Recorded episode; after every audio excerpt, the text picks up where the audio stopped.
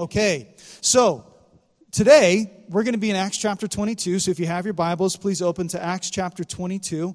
Uh, this is part three of a three part series entitled, Are You Ready? It's one thing to say you're ready, and it's another thing to actually be ready. Ready for what? Paul said, I don't know what lies ahead of me except the Spirit tells me that in every city, chains and tribulations await me. We know that as he visited different churches, the Holy Spirit revealed that same thing that, hey, bad things are coming down the pike for you, Paul. Some people hearing that bad things were coming said, hey, you shouldn't be going. Some people said, you know, they, they, they remember Agabus, he bound his, his, his belt and uh, Paul's belt around his own hands and said, whoever wears this belt will be bound. And Paul says, Why are you guys breaking my heart, being so upset? I'm not only ready to be bound, but also to die in Jerusalem for the name of the Lord Jesus. And so he goes to Jerusalem. He opens his mouth. He starts speaking. And, and, the, and, the, and the Jewish people cause an upheaval in the city. And they start beating him. And then the Roman commander that was just 200, you know, flights of stairs away comes down to the, the temple of the, the area for the Gentiles in the temple and rescues Paul. And then last week, the cliffhanger where we said, okay, we have to wait till next week to hear what Paul says to that group of people, and that's where we're at today.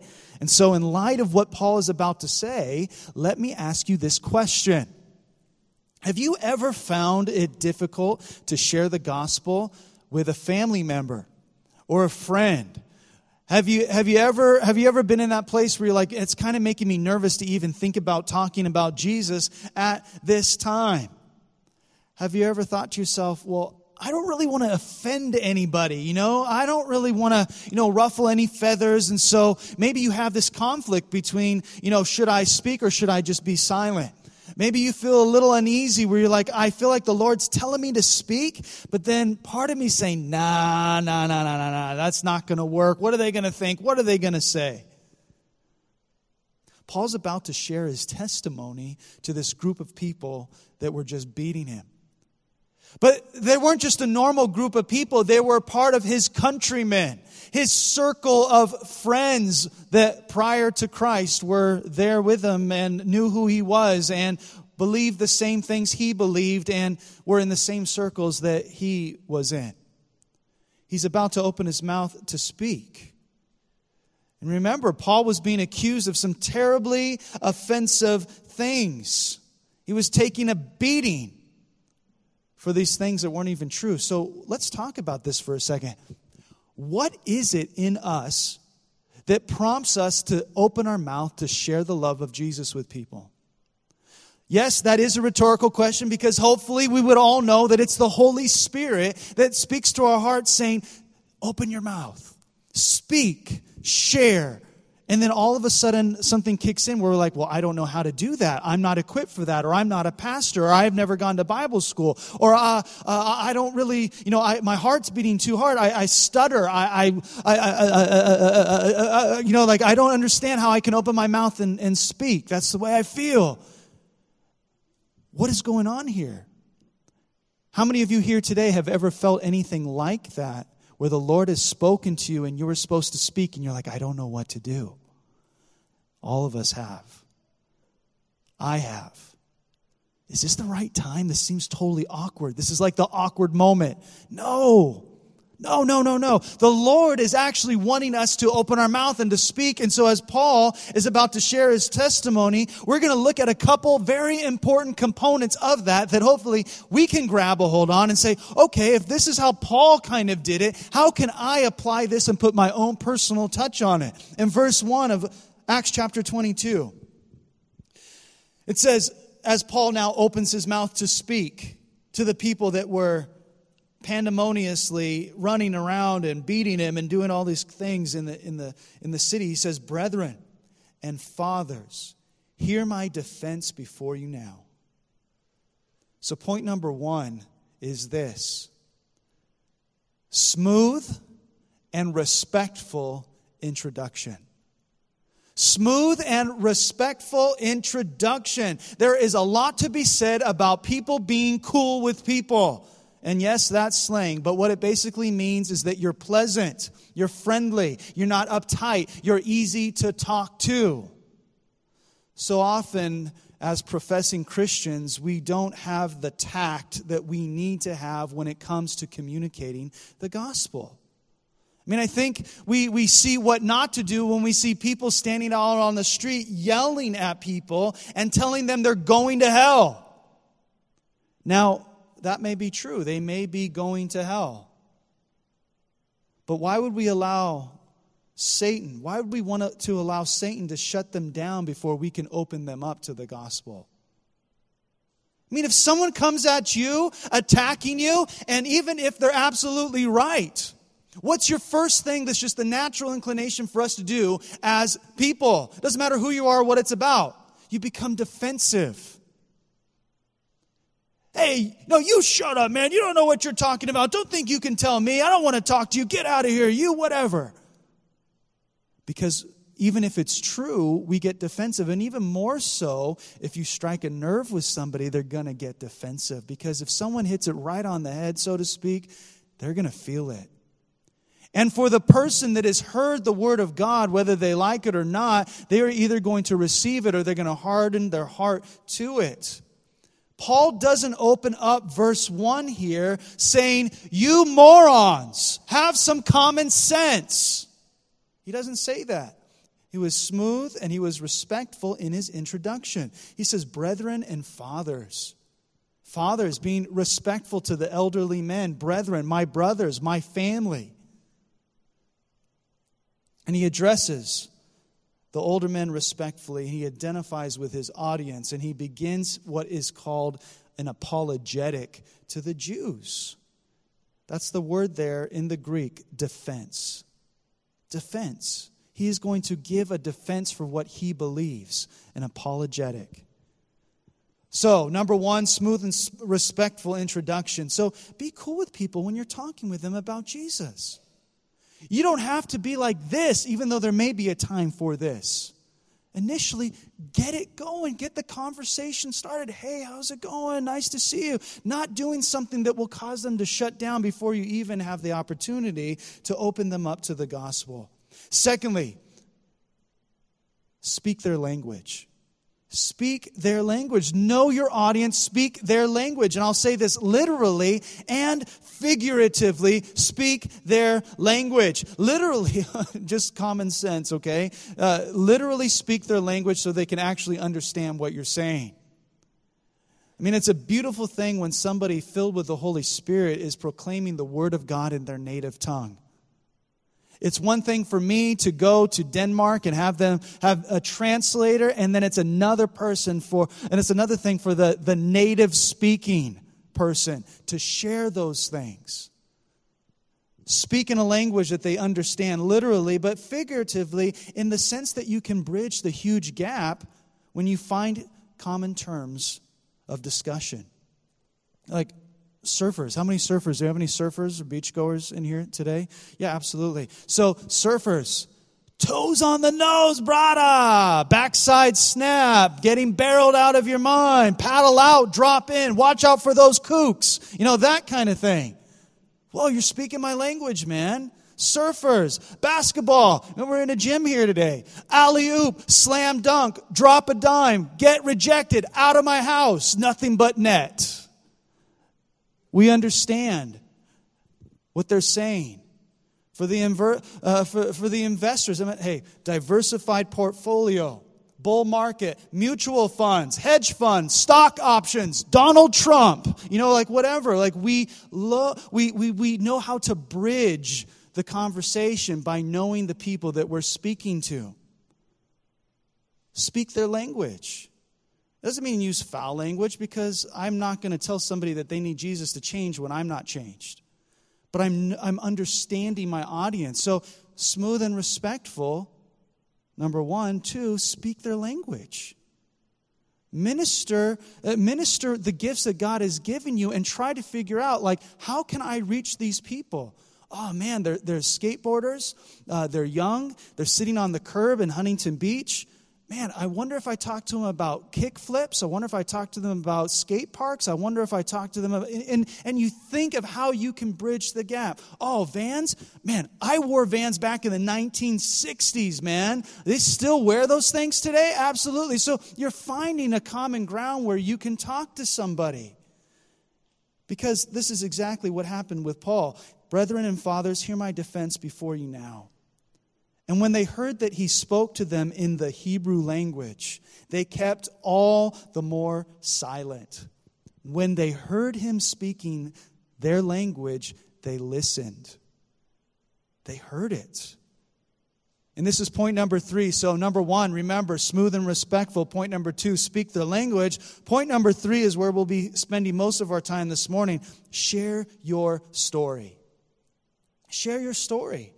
And this is exactly what Paul does in verse 3 I am indeed a Jew, born in Tarsus of Cilicia, but brought up in this city, which we know he's in Jerusalem. I was brought up in Jerusalem at the feet of Gamaliel, taught according to the strictness of our father's law, and was zealous toward God as you all are all uh, that you all are today. I'm a Jew speaking to Jews. Paul finds the common ground. Guys, I'm from here. I'm not, I'm not from the other side of the tracks. Like, I am here. I lived here. I grew up here. This is who I am. I was taught by one of the most famous rabbis in Jerusalem. He taught me to be a strict follower of the law. I know where you're coming from because I was there. Sharing his story, talking, finding that common ground. I can't help but think of, uh, of Jose Hernandez in the city of Watts, who planted Hope Central Watts. You've heard me mention him before. If not, uh, he's done an amazing work there. And we are hoping to continue to partner with him in what he's doing in that city. But he was from Watts, the city of Watts. And he spent his whole life trying to get out of Watts. And he did, and the Lord called him to go back there and plant a church. And so he has a thriving ministry where he's like, hey, guys, I'm from here. He knows how to speak that language. He knows what's going on in that community. And the Lord is using him there in an amazing way. So we start to share our story hey guys, you know, I used to, you know what? Believe it or not, I was in high school one day. No way, dude, you're old. No, uh, like, no, no, uh, I'm in high school right now. I go to, you know, wherever, and you find that common ground. You're sharing your story. When I grew up, this stuff wasn't even built here yet, and all of this, man, I wish they would have had skateboards like this. I had these little plastic Nash banana boards that didn't work very well, and all this kind of thing. And he starts finding the common ground. You guys all have your influences and things that influence you and things that you like doing and hobbies and, and places you like to go and places you're familiar with. So that when you're talking to somebody, you find that common ground. You're not offending someone before you even have a chance to tell them about the love of Jesus. And you share your story. And so Paul's saying that this is where I'm from, I grew up here, and this is etc., so on and so forth. In verse 4, under point 3, share your story I put the letter A and I put recognized. If you're taking notes, you can put that down. If not, uh, you can watch this afterwards and review it on the website. He says, I persecuted this way to death. And, and what Paul's going to be sharing here is his recognition of his sin. I persecuted this way. And the, the, way is what early Christianity was called. And maybe it was called the way because Jesus said, I am the way, the truth, and the life. But he says, I persecuted this way to death, verse 4, binding and delivering into prison both men and women. As also the high priest bears me witness, and all the council of the elders, from whom I also received letters to the brethren, and went to Damascus to bring in chains, even those who were there to Jerusalem to be punished. I lived a life in such a way that I persecuted the followers of Jesus. I persecuted the followers of, of this thing that you know as the way. I was on a mission to arrest, to punish, and to destroy anyone that was a follower of Jesus. So I understand exactly why you seek to hurt me now. I mean, for us, could you imagine if somebody just tried to beat you to death? You want to go back and say, hey, guys, I totally get where you're coming from. I mean, can you imagine that? I don't know if that makes a little antenna go off of this is not normal. I'd be like, let me show you where I'm coming from. You know, like that kind of thing. We don't normally see what Paul is doing here happen. It's like, guys, I know why you're trying to hurt me. I hurt people too. I know what you're feeling. Now, when I hear this, and I hear the story of Paul the Apostle, how he is pursuing, hunting down, punishing, arresting, even killing people, and I hear people talk about how they feel God could never forgive them because of what they've done and the sins in their life, I absolutely have to set them straight. Paul killed Christians, persecuted them. He was cruel and evil, and he was, he was doing all of these things against God. I mean, we see the persecution around the world against Christianity. You know, from Islamic extremist groups to others, you know, killing Christians.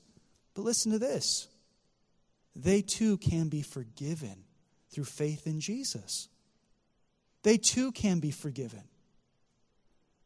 We think, oh, God can never forgive me. No, even the people that chop off people's heads can be forgiven through faith in Jesus. Paul went around killing Christians. Yes, is it repulsive? Yes. Does it make you angry? Yes. Righteous indignation? Absolutely. But it doesn't matter how far gone you are through faith in Jesus, you too can be forgiven, even as Paul was. And a true encounter with Jesus will change anyone anyone. So he has a recognition. So remember, letter A was recognized under number three, which was share your story. He recognized his sin or the error of his way. He was acknowledging what he did, confessing what he did, which leads us to verse six, where repentance takes place. And letter B is repented. A was recognized, B is repented. Now it happened as I journeyed and I came near Damascus at about noon. Suddenly a great light, verse 6, Acts 22, from heaven shone around me. And I fell to the ground and I heard a voice saying to me, Saul, Saul. And remember, Saul's name, uh, his name was Saul before it was changed to Paul. Saul, Saul, why are you persecuting me? And so I answered, Who are you, Lord? And he said to me, I am Jesus of Nazareth, whom you are persecuting. Whoa. Paul's persecution of the church was in actuality persecution of Jesus himself. He was hurting God's people, and in essence, he was actually hurting God. What Jesus said here, I am Jesus of Nazareth, whom you persecute. Why are you persecuting me? Jesus had already ascended to his Father in heaven. So he was speaking of his church, of his people, of his followers. What does this say about how Jesus feels about you and about me? What does this say about the type of relationship Jesus has with his followers? When they hurt you, they're actually hurting me. In Zechariah 2.8 from the New Living Translation, it says, The Lord of heaven's army said, Anyone who harms you harms my, my most precious possession. Jesus takes it personally when somebody kills, hurts, or persecutes his church. Paul was seeking to destroy Christians, and what he was doing was really seeking to destroy Jesus. In verse 9, and it says, And those who were with me saw the light and were afraid, but they did not hear the voice of him who spoke to me. So I said, What shall I do, Lord? Right there in verse 10 is the best question that you can ever ask in your entire life. What can I do, Lord? What can I do? Lord, acknowledging who's in control. What can I do? Making yourself available to His leadership and direction. And this is the point of transformation in the life of Paul the Apostle, where he realizes that what he's doing is against God and that he needs to turn from that. Which leads us in verse 10 again to letter C, which is redirected. Redirected. He recognizes, he turns, repents, and now he's redirected. And he said, What shall I do, Lord? And the Lord said to me, Arise and go into Damascus, and there you will be told all things which are appointed for you to do. And since I could not see, Paul says, for the glory of that light, being led by the hand of those who were with me, I came into Damascus. He was blinded. Before his encounter with Jesus, his eyes were open, but he could not see. What?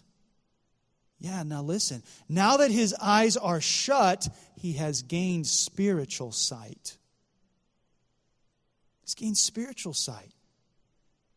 He goes from attacking Jesus to now being directed by Jesus, redirected in a different, in a different way.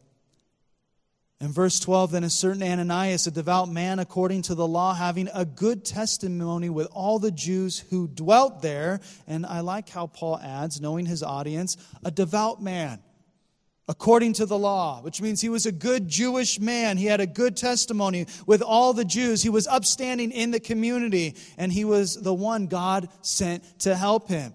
Ananias came to me, and he stood and said to me, Brother Saul, receive your sight. And at that same hour, I looked up at him. Then he said, The God of our fathers has chosen you that you should, underline this in your Bible, know his will. Secondly, underline this see the just one. And thirdly, hear the voice, underline that, of his mouth. I just want to know what you want me to do, Lord. Lord, please help me to, to know your will. I remember in, in 2004, I was living in Hilo on the big island of Hawaii, and I remember sitting outside an old movie theater on the curb, an empty curb. The, the, the parking lot was all disheveled and run down, and I was just sitting there, and I just started weeping. I was a young man. I, I think I was not even 24 yet. I was 23 years old and all these things were crashing down around me. I was working uh, in, and serving at a, at, a, at a church there, Calvary Chapel Hilo, with Pastor Ron Brav, who's a, a great friend and, and had a huge influence in my life. And I remember um, in trying to support myself, I had a college degree and I couldn't find a job. And I seriously was trying to save up money enough to get a six inch Subway sandwich once a week on Friday. And I'm like, hanging blinds and washing cars and doing the most random things so that, you know, I could have food and, and I could support myself. And I remember just having all of these things relationally, financially, come crashing down around me. I remember sitting on that curb and I just was so at the end of my rope with just being dejected. And I just said, Lord, I don't care what it is where you want me to go or what you want me to do. I just want to do whatever you want me to do.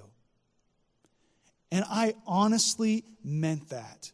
Because we can profess that all the time, Lord, yeah, I want to do whatever you want me to do. But you get to a point where you're broken and you're completely surrendered to the Lord, like I was shattered. And I just said, Lord, I don't know what it is, but whatever it is, I can't do this anymore, what I'm doing now. I need to be where you want me to be. And that day, I told the pastor what had happened, and I just said, I got to go. I got to go. So the few possessions that I had, uh, I, I kept the, the ones that I couldn't take with me, donated to the church, and I just bought a one way ticket. The moment I flew from Hilo to Oahu, it felt like this huge weight was lifted off of me. I didn't know what I was going to do. I didn't know where I was going to go. I just knew that I had to go back to Orange County, which I said I would never come back to. I was going to live in Hawaii for the rest of my life. If you've ever been to Hawaii, you know, you might be able to understand how I could do that, but some people can't do that. You know, it's like it's too small. But I literally was going to be a 90 year old man, all wrinkled with the sun, and just be like, How's it, brother?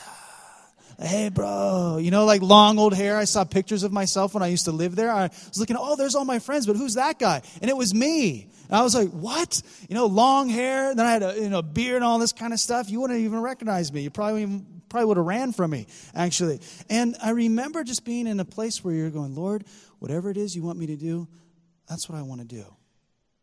To be in the place of surrendering, surrendering your, your will to the Lord is the most freeing place you can be. Saying, Lord, not my will, but your will be done. And so in verse 14, as I had you guys underline, uh, which some of you did and some of you didn't. That's okay. God knows. Um, I said, know His will. That's the best thing to do. Lord, I just want to know what your will is. What do you want me to do? Secondly, it's uh, see the just one, see Jesus. Blessed are the pure in heart, for they shall see God. When we stop fighting against God, our eyes are open to see things of the Lord. We're open to Jesus. We're not in sin, we're pure, we see the Lord. And even furthermore, people see Jesus in us. Thirdly, hear his voice. To be led by the Holy Spirit and to have the Word of God speak to you is such a great privilege. Lord, you lead me. You guide me. You show me. Opening the Word of God, His, His voice recorded on paper for us to read and to apply and to study. May we know His will. May we see Jesus in our lives and may we hear His voice clearly speak to us. What an amazing thing. In verse 15, for you will be His witness, Ananias says to, to Paul. You will be his witness to all men of what you have seen and heard. And now, why are you waiting? Arise, be baptized, wash away your sins, calling on the name of the Lord. And now it happened when I returned to Jerusalem and was praying in the temple that I was in a trance, or he saw a vision, and, and saw him saying to me, Make haste and get out of Jerusalem quickly for they will not receive your testimony concerning me. He sees this vision from the Lord saying, Make haste, get out of Jerusalem, because at this point they're not going to receive your testimony concerning me. So I said, Lord, they know that in every synagogue I imprisoned and beat those who believe on you. And when the blood of your martyr Stephen was shed, I was standing by, consenting to his death and guarding the clothes of those who were killing him. Remember what we read? of Stephen, the first martyr, as they, as they stoned him to death, it was Paul standing there holding the coats of the guys throwing the rocks at Stephen. Can you believe that?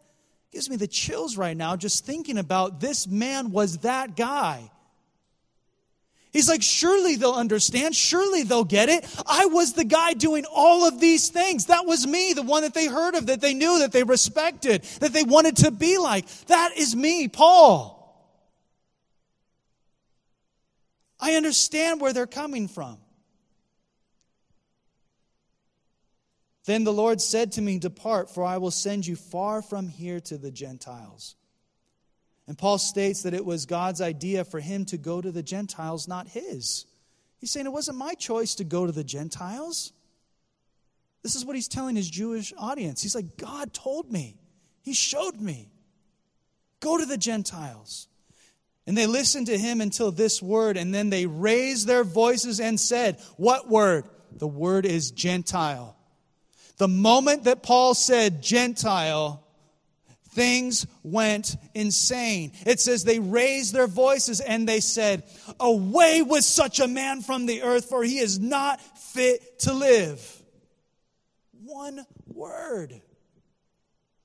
One word Gentiles. And they said, He's not fit to live on this earth. Get him out of here. One word.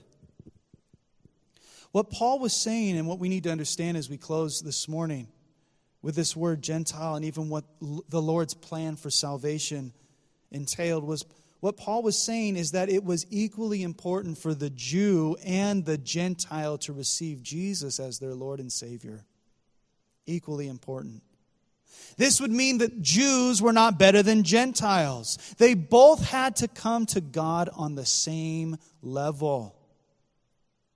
The same level. The same level. It used to be Jews look down on Gentiles, Jews, God's chosen people, Gentiles, the outcasts. And now all of a sudden, with Jesus, the playing field became level, for all have sinned and fallen short of the glory of God. So you might think, well, what, what, are the, what are these guys' problems, man? They just says Gentiles and they go crazy. Well, you know, to, to put a modern day twist on it, it would be a lot alike us saying that good people need Jesus just as much as bad people need Jesus. People can have a hard time dealing with the fact that somebody that's moral or that's a good person needs to be saved through faith in Jesus, just like somebody who is immoral and is considered not a good person. There's only one way, and there's no special treatment. And that's offensive to people. Away with this guy saying, I'm a, I'm a good person. I don't need Jesus. Those people over there need Jesus. Those people over there need forgiveness of sins and newness of life, but I'm successful. Look at the letters after my name on my business card. Look how much money is in my account. Look where I live. I don't need Jesus. And people are offended by that, even as the Jews were offended at the fact where Paul said, yes, the Gentiles and the Jews are going to need faith in Jesus. And we know, even for the church today, that the people inside the church need Jesus just as much as the people outside the church need Jesus. May we never forget that. And then, as they cried out and tore off their clothes, and threw dust in the air, the commander, the Roman commander, ordered him to be brought into the barracks and said that he would be examined under scourging so that they might know why they shouted so against him. And so now he's going to be taken back up to the command post and he's going to be beaten to find out what did you say that caused those people to get so upset. And we'll see what happens next Sunday.